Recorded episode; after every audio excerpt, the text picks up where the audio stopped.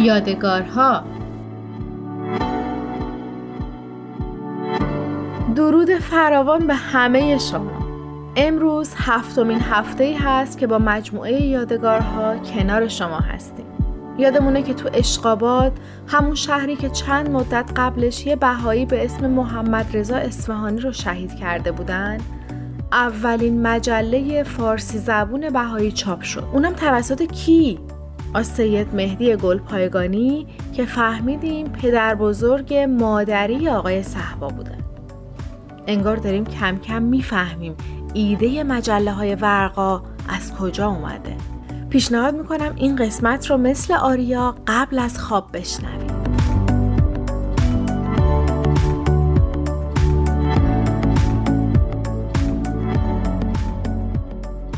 آریا روی تخت دراز کشید. کتابش رو برداشت. خوندن یک کتاب قبل از خواب همیشه آماده شدن برای خواب را آسونتر می‌کرد. به جلد کتاب خیره شد. ولی توی سرش داستان دیگه ای بود. بابا که از در نیمه باز بهش خیره شده بود پرسید تو چه فکری؟ آریا لبخند زد. بهترین اتفاق هر شب اومدن بابا توی اتاق و صحبتهای قبل از خوابشون بود. در حالی که روی تخت جابجا می‌شد تا جای بابا رو برای دراز کشیدن باز کنه گفت می‌دونین بابا به نظرم جناب ابوالفضائل گلپایگانی آدم خیلی باسوادی بودن. بابا با ابروهای بالا رفته جواب داد ایشون استاد دانشگاه الازهر مصر بودن یعنی کلی کتابای مختلف دینی خونده بودن و اونقدر اطلاعاتشون زیاد بوده که مردم سوالات دینیشون رو از ایشون میپرسیدن. با این حساب باید حسابی باسواد باشن. آریا لباشو جمع کرد و گفت ولی منظورم این نبود. تعریف جدید یونسکو از سواد رو یادتونه؟ با سواد کسیه که بتونه از چیزایی که یاد گرفته در راه ایجاد تغییرات مثبت در محیط اطرافش استفاده کنه.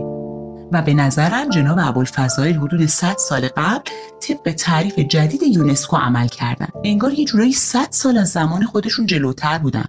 بابا با تعجب پرسید جدا؟ مگه چیکار کردن؟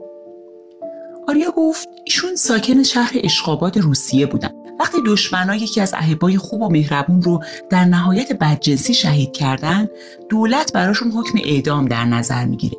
ولی جناب ابوالفضائل همراه عدهای از بهاییان شهر اشقاباد سراغ ژنرال شهر میرن و از اون می‌خوان که قاتلها رو ببخشه. و این کارشون باعث میشه حکومت و مردم روسیه نظرشون درباره بهایی‌ها عوض بشه. اینطور میشه که دیانت بهایی در اون شهر کلی پیشرفت می‌کنه. مشغل از کار ساخته میشه روزنامه بهایی تأسیس میشه و یه عالم اتفاق خوب دیگه. جناب ابوالفضائل از درسایی که از تعالیم حضرت بهاءالله یاد گرفته بودن استفاده کردن و تغییرات مثبتی در محیط اطرافشون به وجود آوردن. بابا که هنوز ابروهاش رو بالا انداخته بود گفت خیلی جالبه. با این حساب جناب ابوالفضائل حدود 100 سال از زمان خودشون جلوتر بودن. آریا با خنده گفت شاید سوار ماشین زمان شده بودن و یه سر اومدن اینجا و بعد دوباره برگشتن تو زمان خودشون. بابا با خنده جواب داد البته همه سفرها با جسم نیست.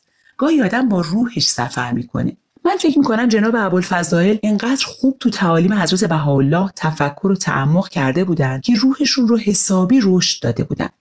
اونقدر که با اینکه صد سال قبل زندگی می‌کردن روحی به تکامل صدها سال بعد داشتن. آریا در حالی که به سقف خیره شده بود با سر تایید کرد بعد از یه سکوت کوتاه گفت می‌دونید آست مهدی گلپایگانی کیه بابا کمی چشاشو تنگ کرد و گفت اگه اشتباه نکنم همون کسی هستن که اولین روزنامه فارسی بهایی رو در شهر اشخابات تأسیس کردن درسته؟ آریا با تعجب گفت شما می‌دونستید؟ چرا هیچ وقت به من نگفتید؟ خب تا حالا صحبتش پیش نیومده بود چطور مگه؟ آریا گفت آخه ایشون پسردایی جناب ابوالفضائل بودن. در عین حال همون کسی هستن که یه جورایی ایده مجله های ورقا رو به آقای صحبا دادن. بابا با تعجب پرسید مطمئنی؟ گمونم خیلی با هم تفاوت سنی داشته باشن. آریا خندید و گفت آره پدر بزرگ و نوه بودن. بابا با تعجب پرسید آسد مهدی گلپایگانی پدر بزرگ آقای صحبا بودن؟ چه جالب! من نمی‌دونستم. از کجا فهمیدی؟ خاله مهین برامون تعریف کردن. بعد از داستان جناب ابوالفضائل گفتن که آسد مهدی گلپایگانی پدر مادر آقای صحبا بودن.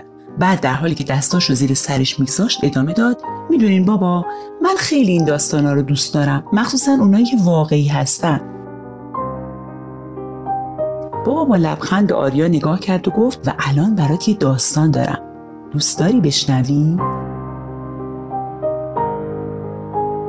داستانم درباره داماد آسد مهدی گلپایگانیه که بعدها فامیل صحبا رو برای خودش انتخاب کرده.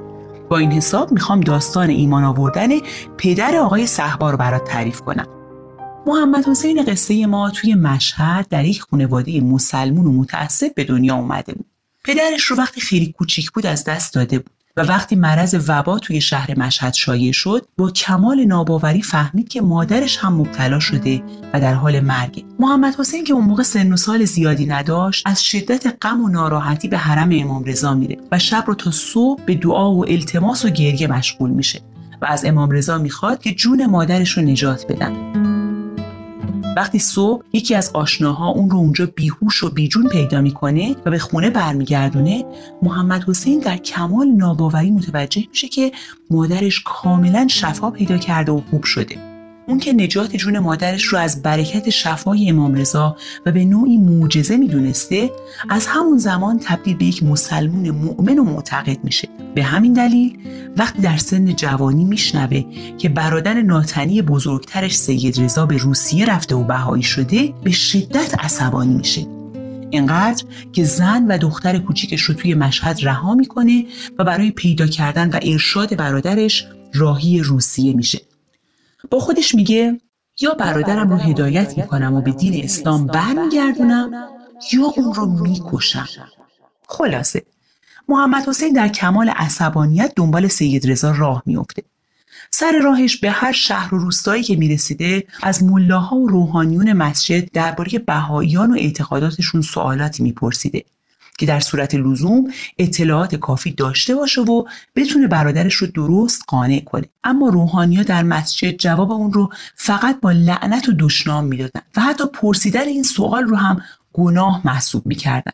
به همین دلیل هرچی بیشتر محمد حسین به دنبال حقیقت میگشت جواب کمتری نصیبش می‌شد.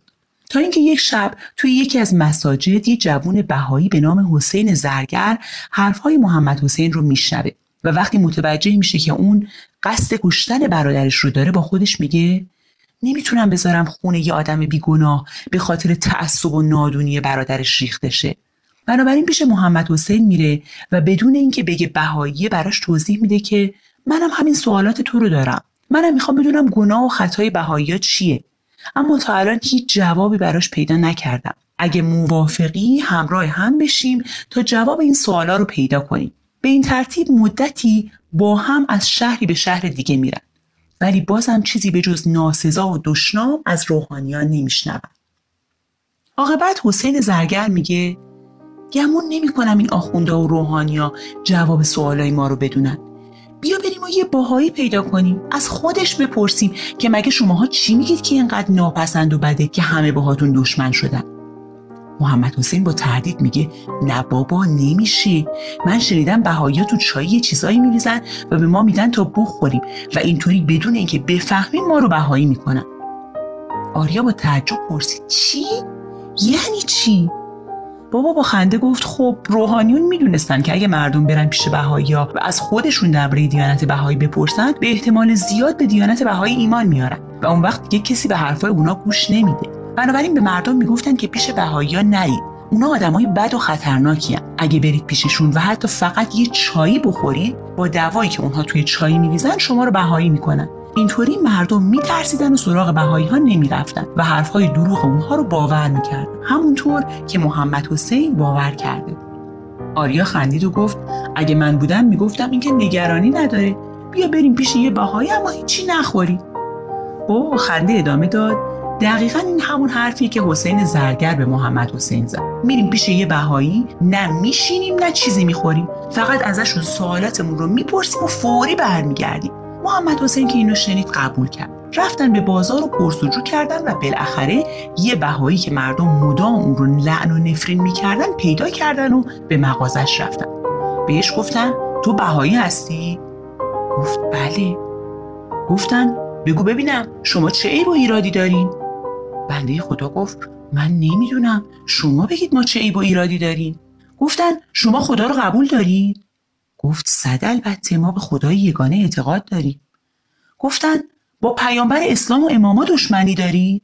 گفت استغفر الله ما پیامبر را از طرف خدا می‌دونیم و به حقایق اسلام معتقدیم. گفتن پس حتما با قرآن دشمنی دارید. آره؟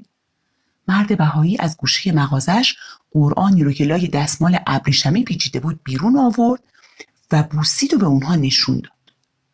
محمد حسین و حسین زرگر با تعجب به هم نگاه می‌کنن و نمی‌دونن چی بگن. مرد میگه بشینید تا براتون یه چایی بیارم. اما اونا فورا میگن ابدا ما نمی‌تونیم هیچی بخوریم و فورا اونجا رو ترک می‌کنن. آریا با خنده گفت ترسیده بودن حسابیا. فکر کردن اگه چایی بخورن بهایی میشن. بابا ادامه داد. می‌دونی مردم وقتی می‌دیدن که مسلمانای معتقد میرن تا با بهایی صحبت کنن و اونها رو به دین اسلام برگردونن اما یهو خودشون بهایی میشن؟ حتی خیلی از آخونده و روحانیون به حضرت بهاءالله ایمان میارن با خودشون می‌گفتن مگه میشه؟ چطور ممکنه این آدمی که به دیانت اسلام تا این حد مؤمن و معتقد بود به یه دین دیگه ایمان بیاره؟ حتما دوایی چیزی بهش دادن وگرنه محال بود این اتفاق بیفته.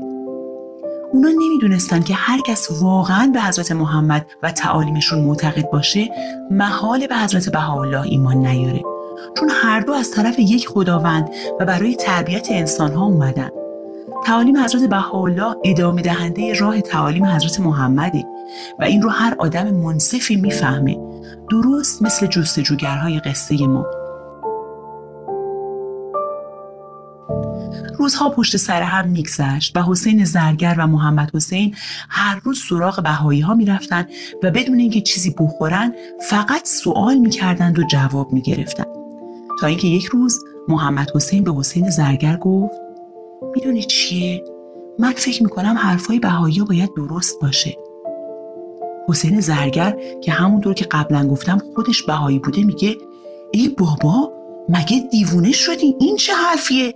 مگه دیانت اسلام آخرین دین نیست؟ پس در مورد قائم چی میگی؟ نکنه خونه یکی از این بهایی چایی چیزی خوردی؟ محمد حسین میگه تو خودت همه جا همراه من بودی. دیدی که هیچی نخوردم. اما هرچی میگذره و هرچی بیشتر با این تعالیم آشنا میشم می‌بینم که راه درست همینه. راستش رو بخوای من الان یه بهایی هستم و هیچ چیز نمی‌تونه منو از این راه منصرف کنه. اگه می‌خوای می‌تونی منو بکشی. اینجا بود که حسین زرگر محمد حسین رو در آغوش می‌گیره و بهش میگه من از همون اول بهایی بودم. وقتی فهمیدم تو می‌خوای برادر بیگناهت رو فقط به خاطر بهایی بودن بکشی و داری از آدمایی راهنمایی می‌خوای که هیچ اطلاعات درستی درباره بهایی ها و تعالیم بهایی ندارن و فقط تو رو گمراه می‌کنن دیدم نمی‌تونم بیکار بشینم. بهترین کار این بود که همراهیت کنم تا خودت آروم آروم حقیقت رو پیدا کنی.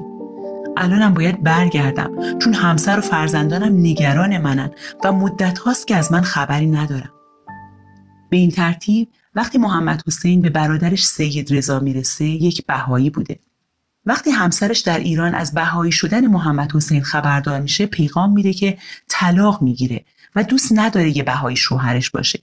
بنابراین محمد حسین در روسیه ساکن میشه و چند سال بعد با دختر آسد بهدی گلپایگانی یعنی اینطور که تو میگی مادر آقای صحبا ازدواج می‌کنه.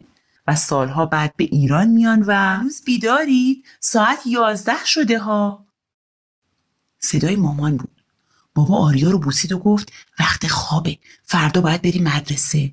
ممنون که منو یاد این داستان انداختی. خیلی حس خوبی بهم داد. بعد چراغا رو خاموش کرد و از اتاق بیرون رفت. آریا اما با چشمای کاملا باز به سقف خیره شده بود. تیکه های پازل کم کم داشت سر جای خودش قرار می گرفت. جناب ابوالفضائل گلپایگانی آسد مهدی گلپایگانی دختر و دامادش و آقای صحبا حالا دیگه کی می‌تونست بخوابه؟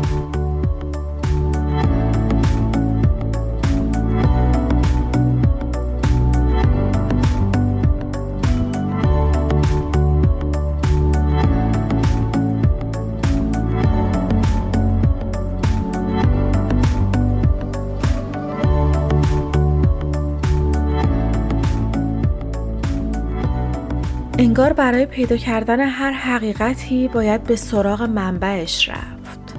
رد نور رو اگر بگیریم به خورشید می‌رسیم. تا قسمت بعدی خدا نگهدار.